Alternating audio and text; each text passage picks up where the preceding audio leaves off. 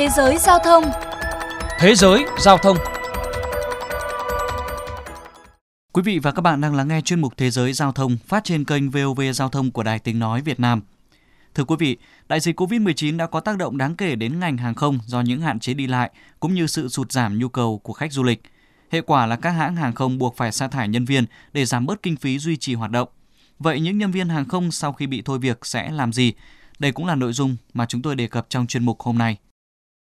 Theo hãng tin CNN, một nghiên cứu công bố vào cuối tháng 9 vừa qua, thực hiện bởi một liên minh các tổ chức hoạt động trong ngành công nghiệp hàng không có trụ sở tại Geneva, Thụy Sĩ cho biết đại dịch COVID-19 có thể khiến cho 46 triệu trong tổng số 88 triệu lao động trong ngành hàng không mất việc làm.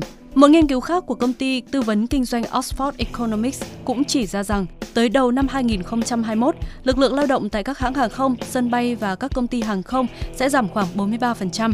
Với những nhân viên bị buộc thôi việc, nhất là những người đã có nhiều năm làm việc trong ngành hàng không, họ buộc phải đi tìm những công việc khác để có thể trang trải cho cuộc sống.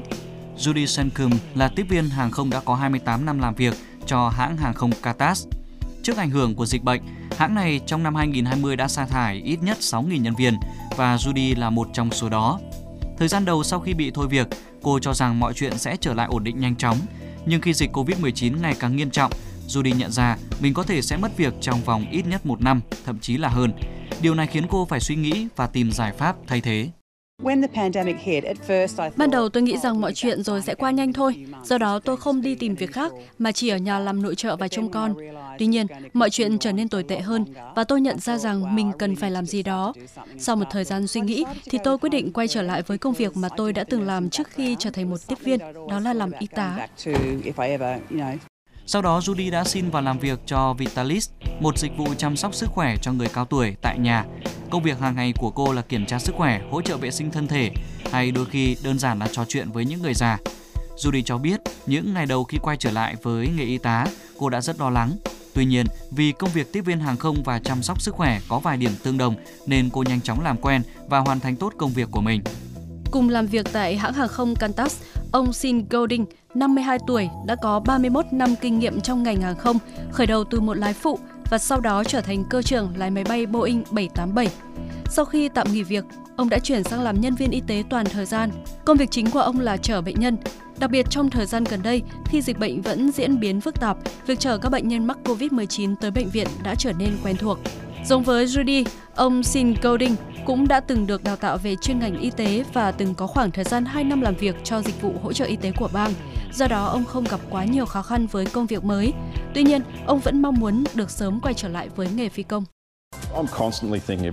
Tôi thường nghĩ những bệnh nhân mà mình đang chờ ở phía sau xe cũng giống như khi nghĩ về các hành khách lúc còn làm phi công. Tôi vẫn hy vọng ngày mình được quay trở lại với bầu trời càng sớm càng tốt. Shin Golding không phải là người duy nhất có suy nghĩ như vậy. Hầu hết các nhân viên hàng không sau khi phải thôi việc, dù có chuyển sang ngành nghề khác hoặc không, thì nhiều người trong số họ vẫn bày tỏ hy vọng sẽ được quay trở lại với công việc vốn có của mình. Bà Emma Alan, cựu tiếp viên hàng không, nay làm người đưa thư chia sẻ. Cảm xúc của tôi đôi khi như là một chiếc tàu lượn vậy. Có những ngày tôi cảm thấy thoải mái, hạnh phúc với công việc hiện tại. Thế nhưng cũng có những ngày tôi lại rất nhớ nghề tiếp viên hàng không và cả những đồng nghiệp nữa.